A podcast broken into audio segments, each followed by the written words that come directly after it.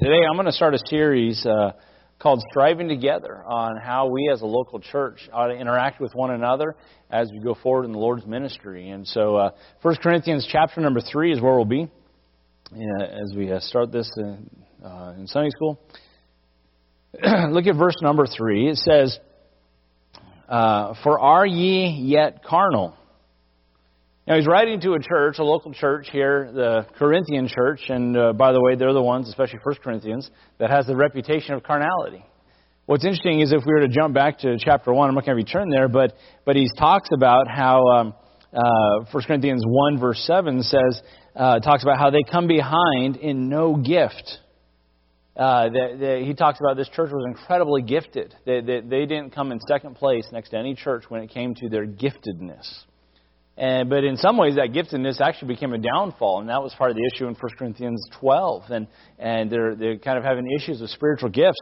But, uh, but though they were very gifted over here in chapter 1, by the time you get to chapter 3, he says, You guys are yet carnal. Interesting analysis. So, so the difference between being gifted and spiritual, apparently. And I think that's something we ought to learn today because uh, you, you, ever, you ever see. Um, We've all heard stories, I think, of preachers maybe falling into sin or, what have you. Thought, oh, he just seemed like such a spiritual man. You know, no, he was a great orator, right? But is but spiritually bankrupt, which which caused him to go that direction, right? He had a lot of gifts, and people could listen to him. But, you know, a lot of times he never saw it coming. Why? Because he was relying on his gift, not relying on his God. And that's why, you know, that's why uh, the Bible says that God has chosen the weak things, the foolish things. Why? So we can rely and depend on God. You see, keeps us humble. But uh, but here he's addressing the church. He says, "You are, are yet carnal."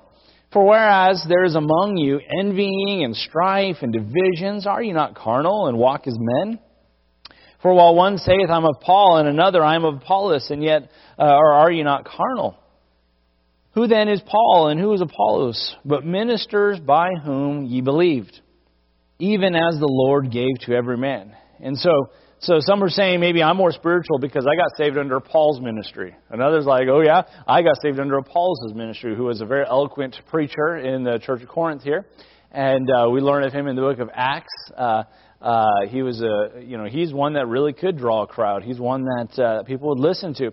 And so there was this pride, and uh, oh yeah, well, well, the one who led me to Christ was one of the apostles. You know, oh, the one who led me to Christ was just a preacher. You see, and uh, and there's this back and forth going on. And he said, guys, this is carnal. This this weird kind of competition that's going on. We're in 1 Corinthians three, um, verse number six. He says, I. This is Paul writing. I have planted, Apollos watered, but God gave the increase. So then, neither is he that planteth anything Neither is he that watereth, but God that giveth the increase. You know what he's saying there? Paul's nothing. Apollos is nothing. He said, neither is he anything. That's just another tense for, you know, he's nothing, is what he's saying. Because we're ministers of Christ. And so he goes on, um, verse number 8. Now he that planteth and he that watereth are one, and every man shall receive his own reward according to his own labor. For we are laborers together with God. Ye are God's husbandry, ye are God's building. According to the grace of God, which is given to, to me as a wise master builder, I have laid the foundation, and another buildeth thereon. But let every man take heed how he build thereupon. For other foundation can no man lay than that which is laid, uh, or, that is laid, which is Jesus Christ. Now, if any man build upon the foundation gold, silver, precious stone, wood, hay, stubble, Every man's work shall be made manifest, for the day shall declare it, because it shall be revealed by fire, and the fire shall try every man's work of what sort it is. If any man's work abide, which he hath built thereupon, he shall receive reward. If any man's work shall be burned, he shall suffer loss, but he himself shall be saved, yet as by fire. So we're going to kind of look at this, and what I believe Paul is emphasizing here in this text uh, on the the unity really that is to take place as we consider the work that is to be done. Uh, as we serve Christ, we are co-laborers together with God. You know, and this uh, every time I read that, I, I think of again of that story of the of the fly sitting on the elephant's nose, right? And they cross that bridge, and they get to the other side, and that fly looks to the elephant and says, "Boy, we sure shook that bridge, didn't we?" you know, and, and really, we're riding on God's shoulders if we're trusting in Him. We're abiding in Him, and we're doing the work with God, but really, He carries us when we're trusting in Him. Now, we can do it in our flesh, but I want to say this I don't want any part of that ministry. Um, there are a lot of good ministries out there that are just in the flesh. They're just, uh, there's a lot of activities, a lot going on. Someone's trying to call me. Not now. um, so, so don't we have a word of prayer? We'll uh, we'll get into this. Lord, we do thank you for for our time together this morning, and as we go into this uh, this series, as we look at several aspects that we uh, we really are to labor together in your purpose for a local church. I think we, we're really reminded of that in these days where there's been uh, limited fellowship, there's been limited uh, uh, church activity through this uh, season of this virus. Lord, I pray that you'd help us to, to really zero in on the importance of us as a church family, ministering together, waiting one for another. And, uh, and as we do that, we are serving you. So help us now as we kind of look at some of these foundational truths of uh, serving church. And I pray that uh, you know, you'd be glorified and we'd be blessed. In Jesus' name, amen. As we talk about this, uh, the series comes from uh, Philippians uh, 1.27, where Paul says to the church at Philippi, he says, Let your conversation, your lifestyle, your manner of living be as it becometh the gospel of Christ. So whether I come and see you or else be absent, I may hear of your affairs, that you stand fast in one spirit, with one mind, striving together for the gospel. Um, would you agree with this statement that God does not like a divided church? I think that's a fair assessment, right? Behold how good and how pleasant it is for brethren to dwell together in unity. God wants unity. In fact, we're to be unified around the Spirit. We see that emphasized over and over again in the Scriptures, even in the context of spiritual gifts. There's a diversity of offices, diversity of gifts, yet one Spirit. And, uh, and uh, if we're all saved and if we're all uh, have the Bible there as our authority, there should be this unity as we go forward in serving the Lord Jesus Christ. Now, every ministry, of course, is going to have a slightly different personality, uh, even different emphasis, but, uh, but again, the same spirit. Okay? As we follow God, what does God want for us as we are here? All right? And these are some, some questions I think we ought to ask along the way, as, and, and then even dynamics will change. Right? Uh, suppose we get uh, individuals a part of our church that, re- that, that could benefit from a very specific type of ministry. Right? Um, uh, we, we, may, we may adjust as there are the, those needs arise. Say we have several families that maybe have special needs student, uh, uh, uh young people, and it might prompt a special needs ministry. I don't know. Uh, I'm just kind of throwing things out there because, because we have to look at it and realize God adds to the body, God adds to the church, and what are those needs at that time? Okay? If we had all old people and there were no young people, it doesn't really make sense to have a kids ministry. Right? I don't think it's a sign of a healthy church, okay? Um, but I'm just like, you know, again, throwing out one extreme uh, there. But, but what I'm saying is there may, be, there may be various needs that arise at different periods of time. And we have to be willing to say, God, what do you want? We, or are we going to say, well, we've just never done that before, so we're not going to start now? I think we ought to be flexible and say, God, what do you want us to do? You see, as God brings opportunities. Uh, by the way, just because there's an opportunity does not equal an obligation. All right, there are, there's an endless opportunity. Boy, we can brainstorm right now and just come up with all kinds of things that we aren't doing right now that we could do, um, and we'd probably kill the church. Okay, we'd stretch ourselves so thin and we'd get ourselves in trouble. But um, but we ought to consider some of the things. Paul is addressing this church, and the church was split over several issues. And another place, they were fighting over who baptized who.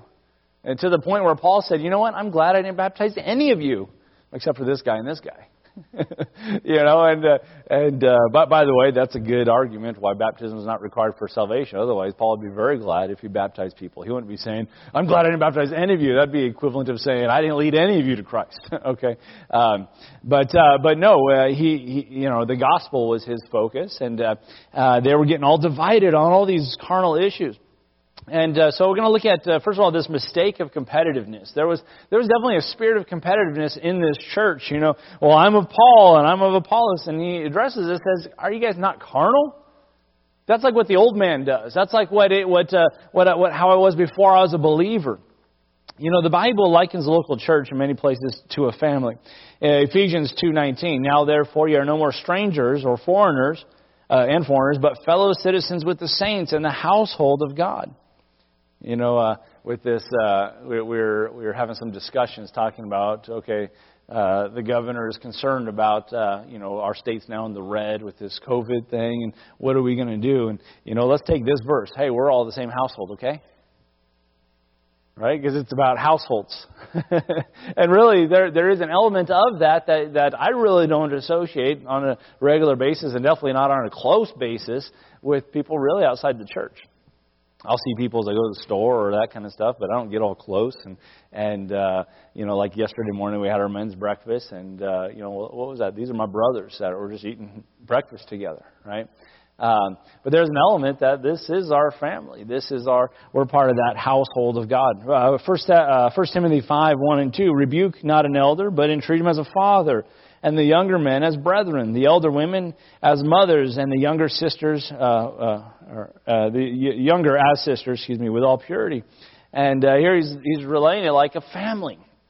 And uh, uh, by the way, a lot of churches will say, uh, that's my church family, right?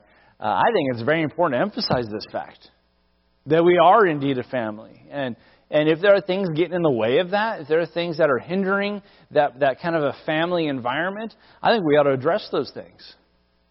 Because, uh, because for many, it's just a formality. We come together and we may say, we may call each other brother, but, uh, but it's not a family. It's not, you know, you kind of see each other that one day or the three times a week or whatever, however often you show up but it's not a family. Uh, I, I like the fact that I hear about, you know, uh, two or three families over here take a cruise together. okay, or uh, you know these guys are going camping together, or these you know, and this is just kind of what we do as a family. And then of course we have our big church family camp. We're actually talking about maybe even adding a winter camp. You know, we're just kind of throwing some ideas around. Uh, uh, why? So we as a family can interact as a family. What happens by the way, what happens as a family if uh, you never spend time together? You grow apart, right? Uh, even even the lost world will say it's very healthy to at least have one meal together a day as a family, because a lot of families don't do that anymore, and you, you don't see your children. And uh, and I'd say in this day and age, when you've got uh, the humanistic school system and all that to educate your children for 30 hours a week, whatever whatever it is, and then you get five minutes of FaceTime with your children a day, uh, there's, there's an imbalance. And, uh, and it can be very dangerous. But similarly, as a church family, we ought to be cultivating, developing those relationships. Uh, very important. And so, uh, so he characterizes some things, uh, uh, their behavior, first of all. He says, For ye are not carnal, verse 3, uh, or ye are yet carnal. For whereas there's among you envying, strife, and divisions, are ye not carnal and walk as men? First, he lays out, he says, You guys are envying. That's how they felt. This was their feelings. This, this uh, uh, is, is, is instead of a uh, heart of gratitude, there's this heart of envy, competition, if you would. Uh, uh, these believers, they envied others that, that maybe been received into the church or what have you. And later we're going to find out in 1 Corinthians 12 that they were fighting about spiritual gifts and all kinds of just areas. What is it? There's a heart of envy. All right? And, uh, and boy, we need to put that aside because we're not in competition. And it's very easy to come in, and especially because certain offices, uh, by nature, are some are more public than others. Some will get more praise than others. By the way, be very careful. I, I'm just I'm just convinced that the more we're praised of men, the less we're going to be praised of God. Um, there's some scripture I can go to with that, but that's just that's just you know I'd rather I'd rather not be seen of men and get all the praise from God on that day. I'd rather, I'd rather God say, "Well done, good and faithful servant." You know, isn't that what, G- what Jesus said of the Pharisees? He says they stand out there with their with their big loud uh, prayers and and uh, they they make it look like they've been fasting and and all this stuff. And here's what Jesus said: They have their reward. What was their reward? To be seen of men. That was their reward. He says, "But you, when you do these things, just go into your closet and the father, your Father which seeth in secret shall reward thee openly. I'd rather get that reward than the reward from being seen of men. You see, but but envying comes in nonetheless, you know, and and uh, um, uh, it's something that, I think even the most spiritual among us need to fight against. Uh, he mentions strife. This is not only how they felt, but what they said. Their hearts, uh, what was in their heart was coming out. Uh, Jesus said in Matthew 12, 34, uh, O generation of vipers, how can ye, being evil, speak good things? For out of the abundance of the heart the mouth speaketh.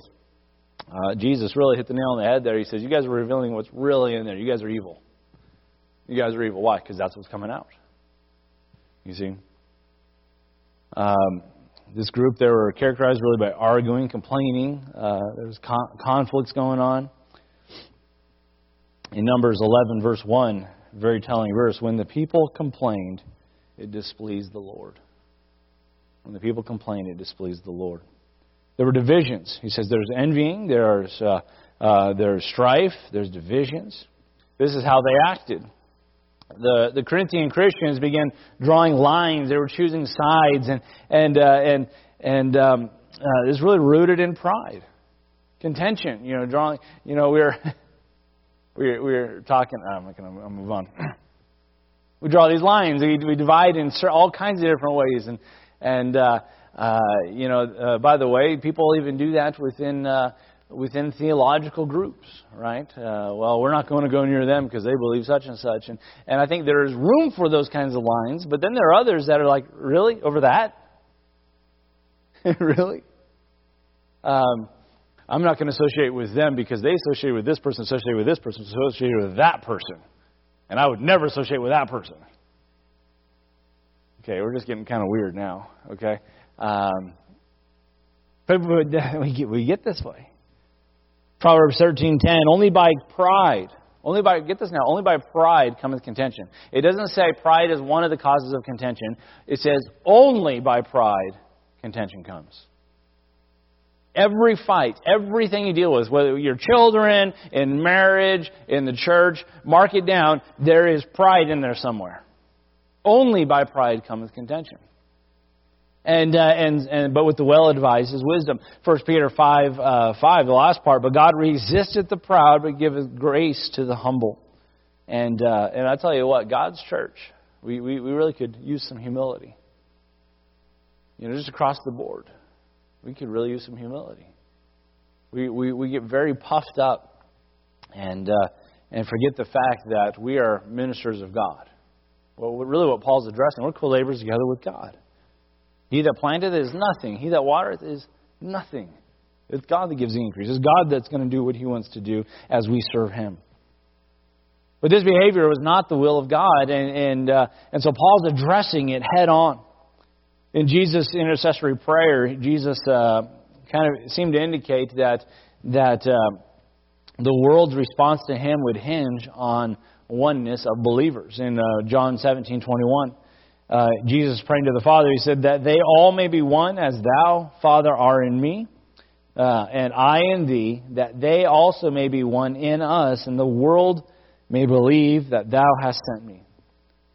It's interesting. He says, okay, him and the Father, they're one, and he says he wants the, his disciples, his followers, all to be one. For what purpose? That the world would believe that God sent Jesus. Isn't that interesting? Uh, there's something about that. So when a lost person looks at believers and says, these guys can't even get along. And by the way, I think the devil's done a very clever thing. Um, when you look and you see how many different flavors and denominations and Bible translations, all this kind of stuff, it's like Christianity can't agree on anything. Yeah, the devil's good. Right? Now, we still stand on truth. We're not going to unify just for the sake of unity. But the devil's deceived many into all these different kinds of different directions. And we need to be careful that we ourselves aren't deceived that we're rooting things in truth, that we're following the scriptures, and, and uh, we, that we have a standard. we see uh, uh, not only the, the way they were acting, but, uh, but Paul kind of makes some, some conclusions based on their behavior. The first conclusion he makes is, You guys are a bunch of babies.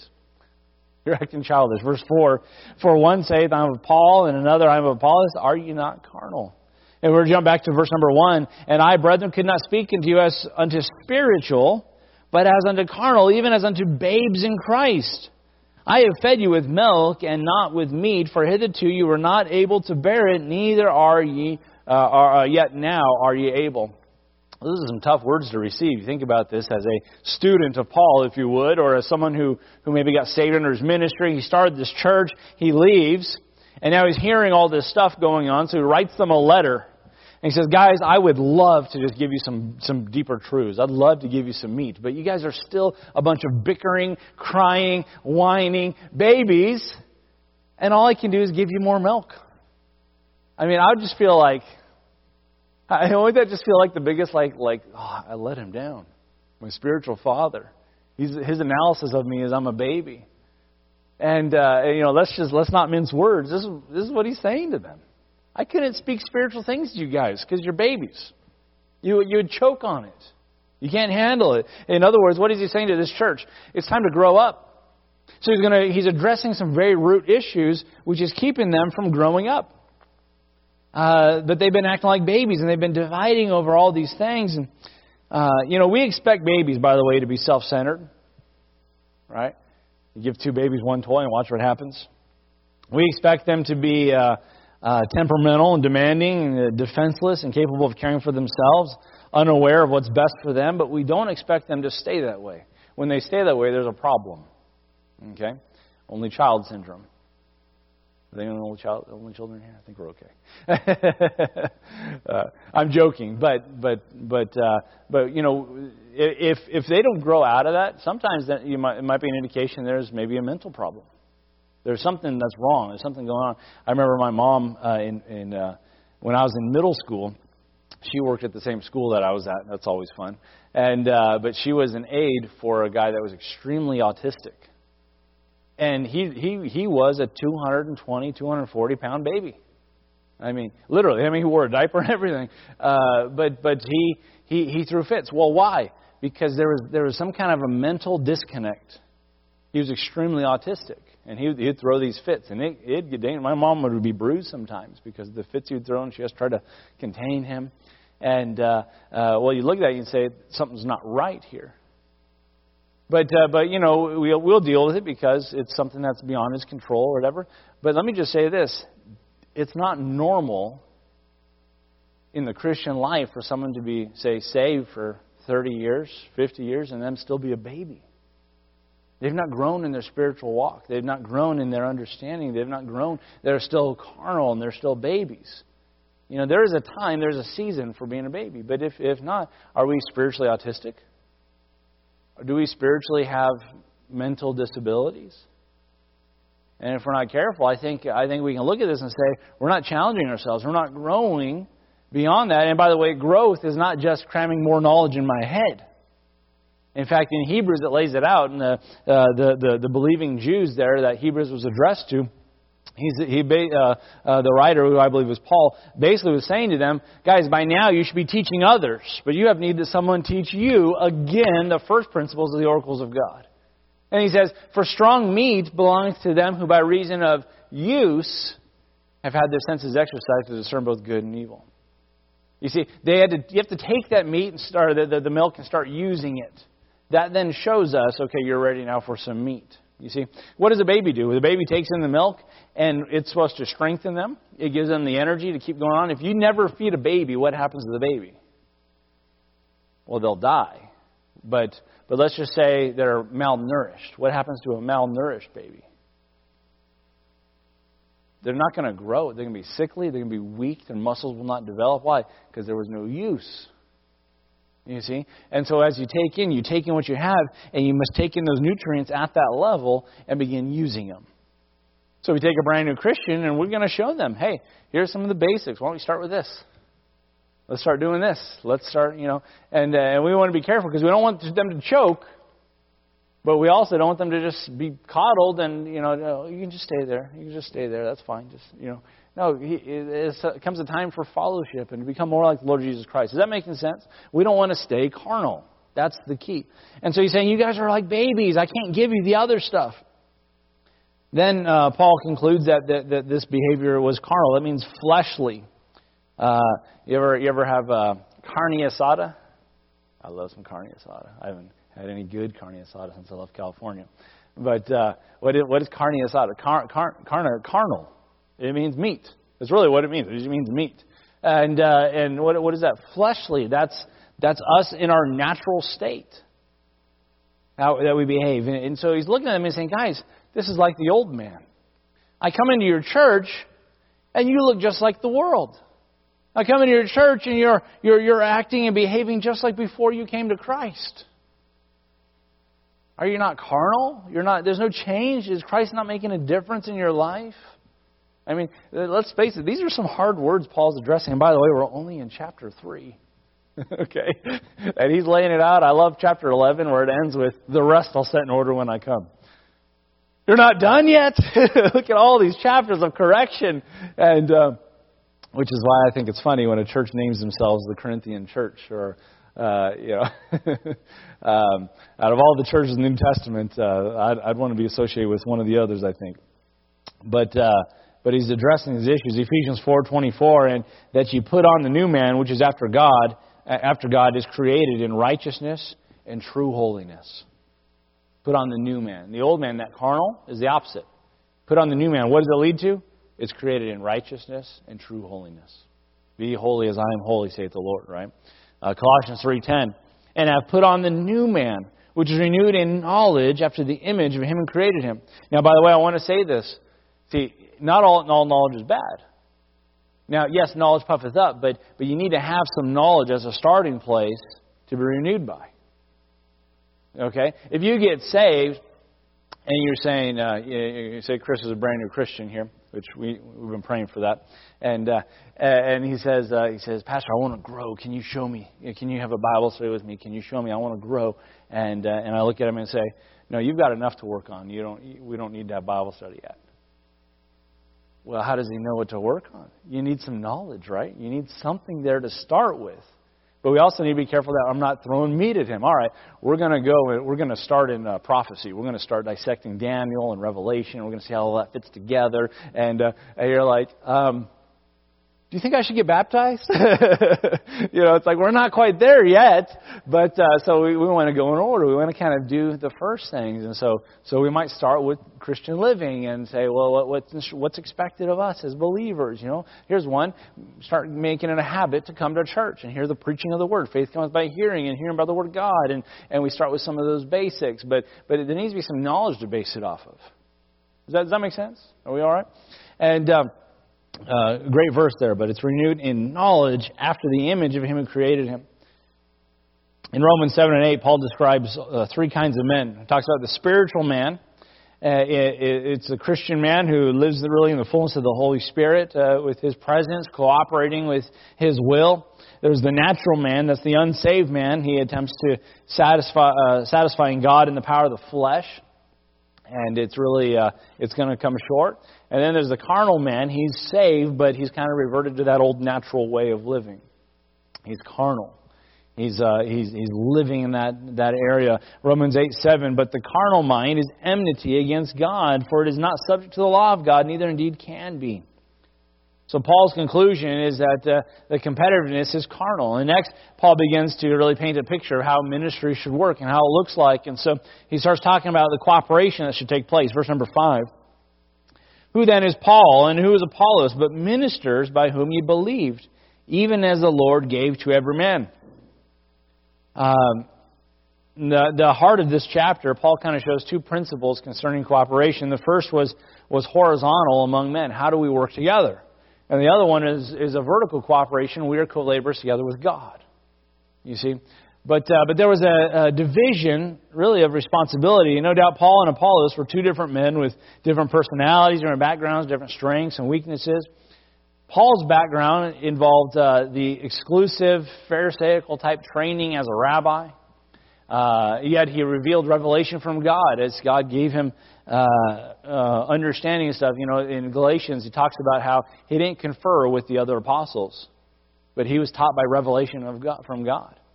Uh, very interesting, but uh, but different different backgrounds and different areas that they're coming from. And both Paul and Apollos had uh, had won people to Christ in this church of Corinth, uh, who are now part of this church in Corinth. And as human nature is, they began to be in competition with each other. Now, this competition, by the way, was not between Paul and Apollos. But the followers of Paul and the followers of Apollos went into competition with each other. Um, Oh yeah, well I'm more spiritual because of this. I, you know, I'm more we we we we get into these categories. But since there's so many functions to fulfill in the local church, let me just say we need members of varying gifts. We need people of uh, different personalities, even. And by the way, that one person that just never seems to fit in, guess what? They may not be there for them, they might be there for you. To temper us, right? To, because I need to grow in patience. I need to grow in my long suffering. And, uh, and sometimes some people will be there and they'll never change. But maybe God's got them there for you.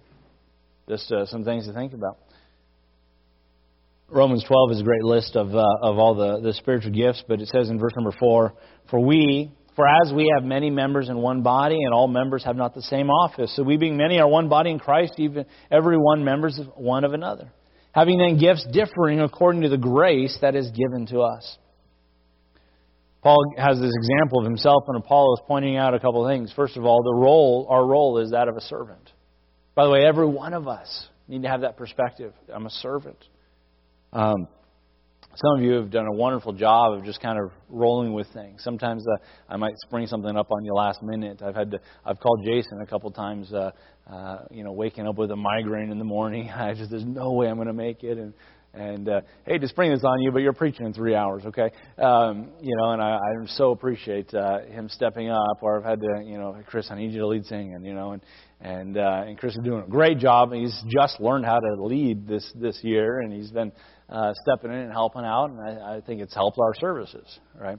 But uh, but but putting things on you now. Now, now Jason could get the attitude. Maybe he does have this attitude, but he's hidden it uh, where he says, uh, you know, who does he think he is? Just, you know, like I'm, like, you know, I've got, I've got this full time job and I've got kids to raise and an audition, uh, audition, an addition to my house, and and uh, and he just wants to spring this on me so he can sleep in. Well, all of a sudden, yeah, yeah, all of a sudden, it, is, it's, it's, it's, it was implied in the text that I got. And, and, and all of a sudden, though he may fill that spot, he's not a servant. There's no heart there of a servant. There's no mindset of, well, I have an opportunity now to serve Christ. You see? And, uh, and we need to be so careful because those will creep in. It, it creeps into the most spiritual of us. Um, and, you know, and we we can kind of lay out several different examples or things. You might say, I can't relate to that at all. there's something, okay? I don't have time to go down all the list of things we can do, but but uh, but there's something where all of a sudden I'm I'm missing it, right? These kids in CIA are just driving me crazy. There's got to be someone else to come in here and fill this. You've missed it. You missed that opportunity to be a servant.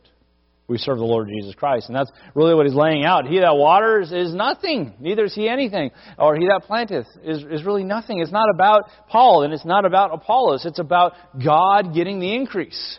We are co laborers together with him and, and we are his servants. Matthew 20, 28, even as the Son of Man came not to be ministered unto, but to minister and to give his life a ransom for many. So he lays out that we are servants. He lays out that our relationships are connected. Uh, verse 8 says this Now he that planteth and he that watereth, get this now, are one. What are they one at? The same task. Hey, for there to be a crop and you divided up the tasks, if one person plants seeds for that crop and a different person comes along and waters for that crop, the reality is they're both one for that crop. It's the same job. It's the same end result that we're looking for. And, the, and though we as a church may be many, there, there are different uh, avenues to work, are different aspects. But here's, here's what we as a church are. We together, collectively, really, we're serving the Lord. We're serving the Lord. We're, we're desiring for, for Him to get the increase. We're desiring for there to be fruit. There, we're desiring for there to be a crop, so to speak. And so, so what do we do? We say, uh, where, where, where's there a hole? Where, where can I fill in? I want to make sure that none of the field is missed, whether it be watering whether it be seeding. You see? And by the way, when it's left to just two or three people, this is going to be, when the harvest comes, you're going to see huge spots in that field that were missed. Huge neglected areas. Whether it be seen by a family that came and fell through the cracks because they never got ministered to, or whether it be, you know, whatever it is. We, we may not even know what potential that God had for us that was missed because, because we never filled in the cracks. Um, we're working together. Our relationships are connected. Uh, but the rewards, this is interesting, are individual. Verse 8. So he says that they're one, and every man shall receive his own reward according to his own labor. So though we're all together for one common end, you can't ride on each other's coattails. Kids, don't play around each other's coattails. Uh, you know, you're, you're, you're not saying, yeah, look what, you know, uh, look what we've accomplished. Really, where were you that day? You know, we have a have a big work day, right? Things get all cleaned up, painted walls, all kinds of stuff happen, and and we show up that Sunday. Wow, the place is great. Yeah, we had a wonderful work day. So you look at the person, we, where were you? I was there. Where were you? So at the end of the day, everyone's going to receive their own reward even though we're working together for a common purpose. Uh, that accountability is still there, and the importance of that is still there. Hebrews 6:10 For God is not unrighteous to forget your work, your labor of love which you have showed toward his name, and that you have ministered to the saints and do minister. Not only is there uh, uh, um, responsibilities that are given, but uh, but notice this, uh, verse number 9. Here's our dependency. Our reliance must be on God. Verse number 9. For we are laborers together with God. Ye are God's husbandry. Ye are God's building. He gives a couple of, uh, of analogies here or uh, comparisons. Verse number 10. According to the grace of God, which is given unto me as a wise master builder, I have laid the foundation, another built it thereon. But let every man take heed how he build thereupon. And so he says this as the master builder, Paul being one of the apostles, the church is, of course, built on the apostles and the prophets, Jesus himself being the chief cornerstone. He lays a foundation. He's using a, a physical uh, illustration about this spiritual thing. He's saying to this church, You're a spiritual building. But what are you built upon? And every part's going to have, everyone's going to have somewhat of a part. So he says, here's the foundation. As the master builder, I've laid a blueprint for you guys, and I've put in the foundation. So others are coming along under uh, and under under this guidance that Paul has given, and what are we starting to do? We're starting to put bricks in place. And as a spiritual building, we're starting to build that up. And, and he says, I want you to be very careful now how you build this thing. Take heed. Be very careful how you're going to build this. And what's he talking about? He's talking about our service. He's talking about what we're doing for the Lord. And uh, in verse 13, we'll get to in just a minute, but he says, uh, everyone's works can be made manifest. Hey, we had a good, strong building except this spot over here. Who did that spot? It's going to be manifest. Chris, is that your wall? What happened that day, man? Well, I thought it wasn't as important because everything else was going so well. You dropped the ball. I love, I love the book of Nehemiah, the story of Nehemiah, and the record time building program that they had. The only reason, the only way that it happened and worked as well as it did is everybody did their part. Oh, is, is, that, is that your corner where your house is in that wall? You take care of that spot. Oh, and your house is over here. You take care of that spot. And everyone kind of did their own spot as this wall came together. And uh, and and what happened? Man, they, they knocked it out.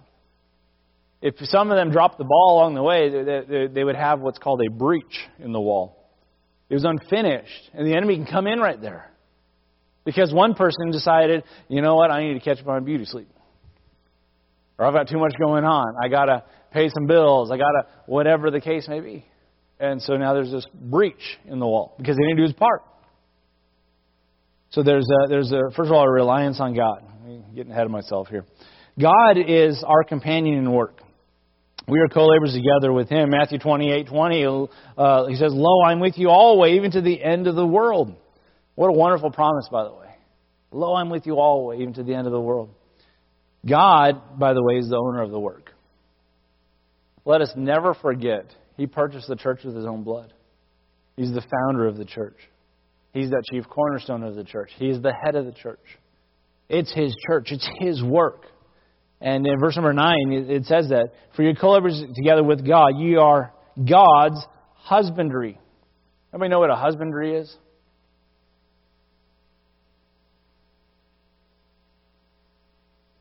Vineyard, yeah, yeah. Uh, and the husband, the husbandman, is the keeper of the vineyard, of the husbandry. Hey, so, but, but ye, plural, are God's, that's his field where the fruit's going to come. Ye are also his building, his spiritual building. That means we belong to Him. We're not, we're not our own, and, and, and you know this is all to be done in that light. Uh, then further, God has enabled us for work. Paul describes himself as the wise master builder in verse 10. He, he uh, was careful at this point. He says, according to the grace of God which is given unto me.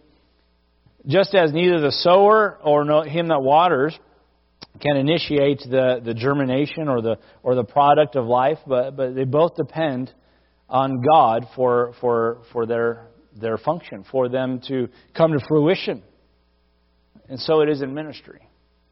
Hey, you can do it all. You can do all this stuff. You know, I remember there were times as a church planter uh, where in one week's time, you know, we we we hit ten thousand doors just trying to get people to come.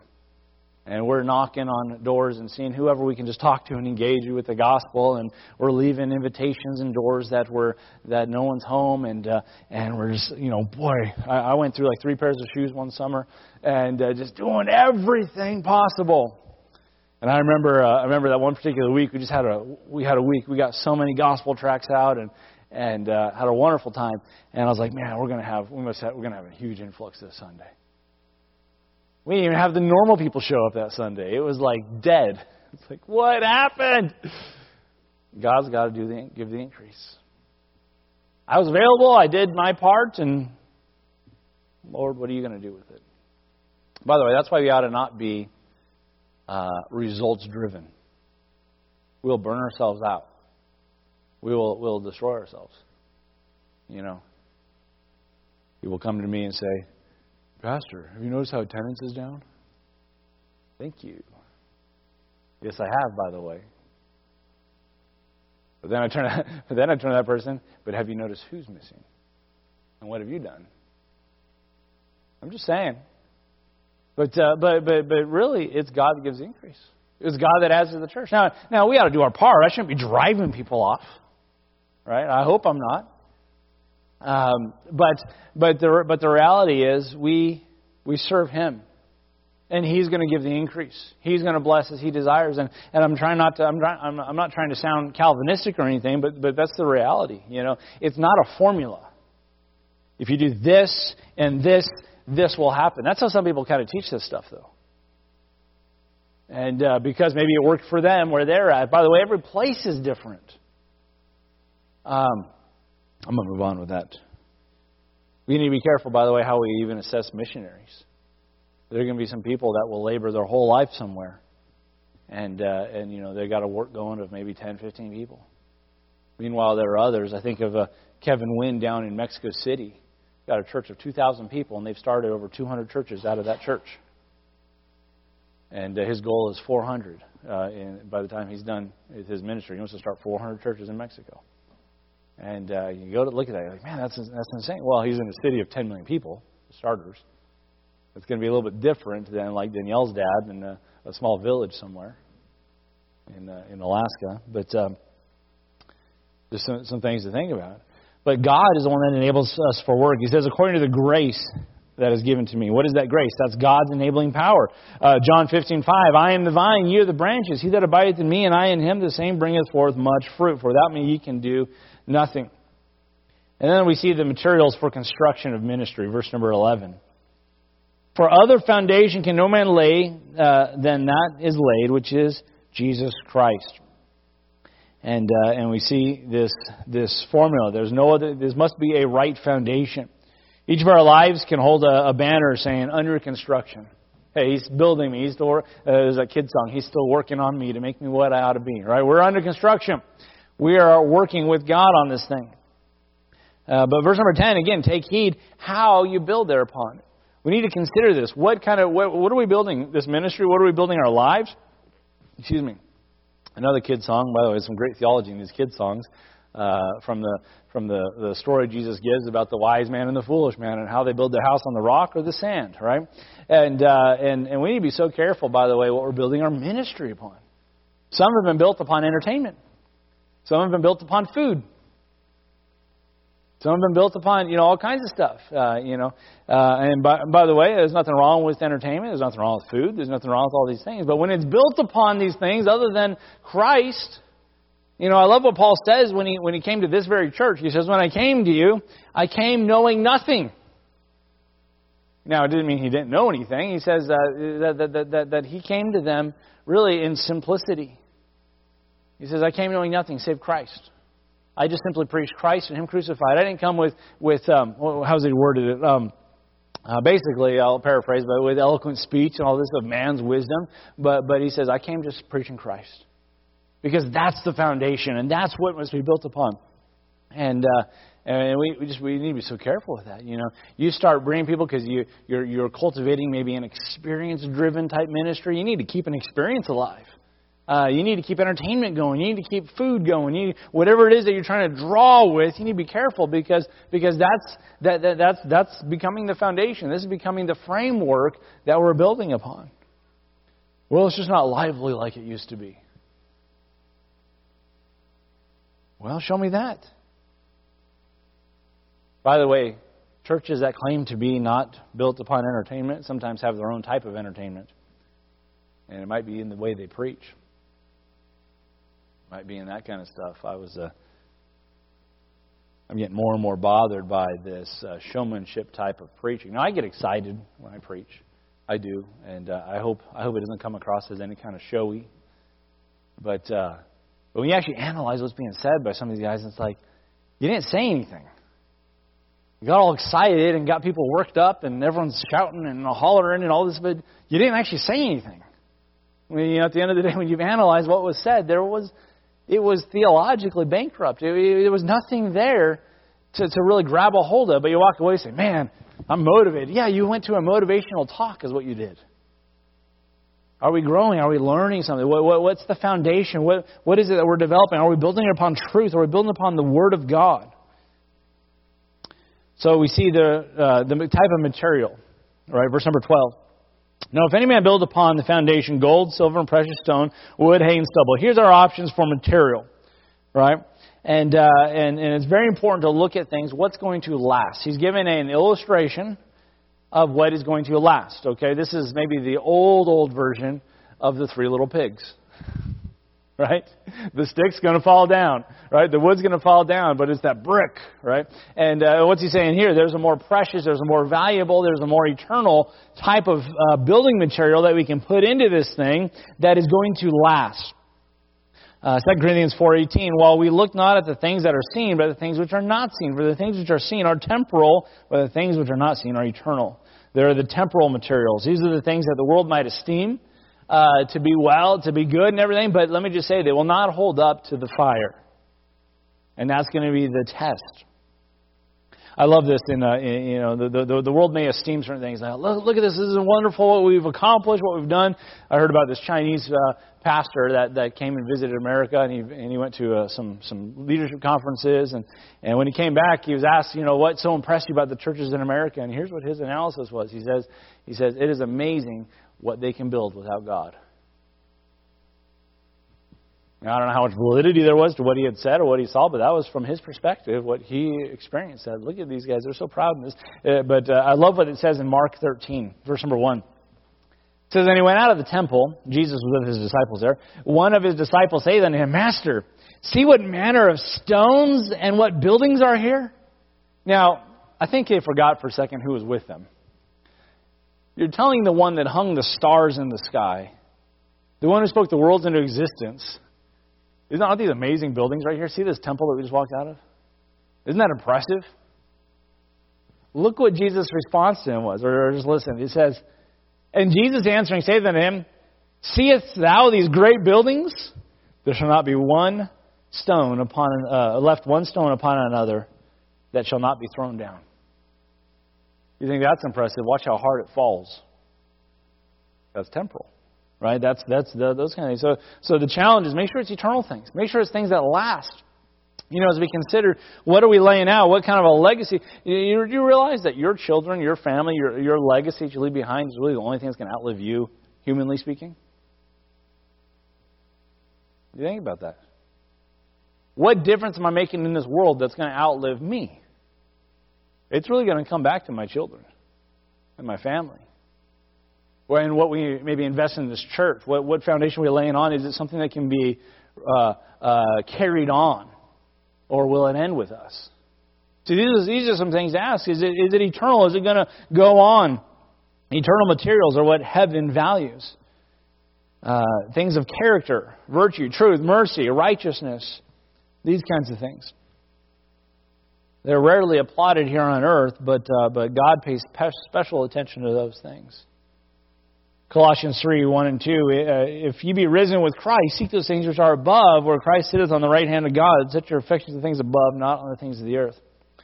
There was a story told of a. Uh, of a, of a man who just uh, loved gold, and he collected these gold bars. And he was he was a believer, but he was told you can't. Uh, you know, he had a dream one night. God told him, uh, "You can't take those with you." And he's like, "Oh, come on, Lord, let me just let me just take one suitcase full of these gold bars. You know, I just I've worked so hard for them, and I love them." And and he's like, "Okay, you can bring those gold bars." And so so uh, he dies, and he and he gets to the pearly gate. It's always Peter that's there, right? And uh, and he meets him there at the gate. And he says, "Oh, you can't bring anything from earth here into heaven." He says, "Oh, it's okay. I made a special deal with God." He says, I don't know. So he calls the supervisor and comes over and checks it out. I'm like, well, let me see what's in the, in the briefcase or in the suitcase. And open it up, and he says, "Oh, you can let him in. It's just pavement." You know, uh, the things that we value here is just it's just so you know in light of eternity and in light of uh, of, of of what it's going to be like there and really in light of the honor and glory that uh, that we can have potential to give to God.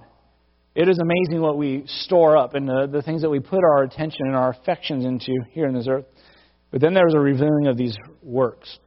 Verse number 13 Every man's work shall be made manifest. That means brought to light. For the day shall declare it, because it shall be revealed by fire, and the fire shall try every man's work of what sort it is. By the way, the word is what sort it is, not what size it is. What sort it is. What kind of work is it? What kind of what kind of uh, uh, uh work are you bringing before the Lord? Wood, hay, stubble, gold, silver, precious stone. What sort is it? Manifest, be brought to light. And then the results. of, uh, of the judgment. If any man's work shall abide, which he built thereupon, he shall receive a reward. If any man's work shall be burned, he shall suffer loss. But he himself shall be saved, yet as by fire. And without spending time to get into that, that suffering and loss, you're going to miss the potential. You're going to miss what, uh, what, what, what's there for you. Um, I do not believe whatsoever is talking about punishment. All right, uh, my sins were uh, Christ was punished for those sins. Right? What we're talking about is loss of reward, loss of opportunity, loss of potential that you had to bring honor and glory to God. Let me just say it this way forever, for eternity. What am I bringing in for eternity? uh, uh, Paul said to Timothy, I fought a good fight. I've finished my course. I've kept the faith. Uh, henceforth, there's laid up for me a crown of righteousness. And he, goes on. And I, I want to be able to say with boldness and confidence that I've finished the course. In 1877, the Baptist hymn writer uh, from Massachusetts, uh, Charles Luther, heard uh, heard a preacher talking and tell the story of a young man who uh, who was about to die. He'd only been a Christian for about a month and said that he had so little time to serve the Lord. He said, "I'm not afraid to die. Uh, Jesus saved me, saves me, but uh, but uh, but must I go in empty-handed?" So it prompted this man to write this song as he pondered those words. Must I go empty handed, thus my Redeemer meet? Uh, not one day of service give him, lay no trophy at his feet. Must I go and empty handed? Must I meet my Savior so? Not one soul with which to greet him must I empty handed go? Oh, the years in, sin in sinning wasted, could I but recall them now? I would give them to my Savior, to his will I gladly bow. O ye saints, arouse, be earnest, up and work while yet 'tis day. Ere the night of death o'ertake thee, strive for souls while you still may, uh, while still you may. You know, and that's uh, that's a thought. You know, by the way, we don't know how many days we have. We don't know what's left. We don't know. By the way, I don't know if you're, you're kind of seeing things playing out on the world scale. I, I kind of look at this and say, man, if, if the things that are described in Revelation are to come to pass, there's certain stepping stones that need to kind of happen. You know, I've always asked, how in the world are they going to get one world together? How in the world are they going to have a currency? How in the world are they going to, you know, all these kinds of things? And I'm looking at, I'm like, Are they laying these foundations? Are they setting things in motion? And it's just it's challenging me, folks. Whether death or rapture, our time's running short. And we got to consider how we build. We got to consider what we're building. We got to consider how we're uh, cooperating in the building as we serve the Lord Jesus Christ. And so I'm looking forward to going through this series as we look at some aspects of uh, local church ministry as we serve together as a family, as uh, as the church of God. And uh, and I hope it'll be a blessing to you guys and a, really a challenge to all of us to uh, let's do more for the glory of God, for the cause of Christ. Let's have a word of prayer, Father.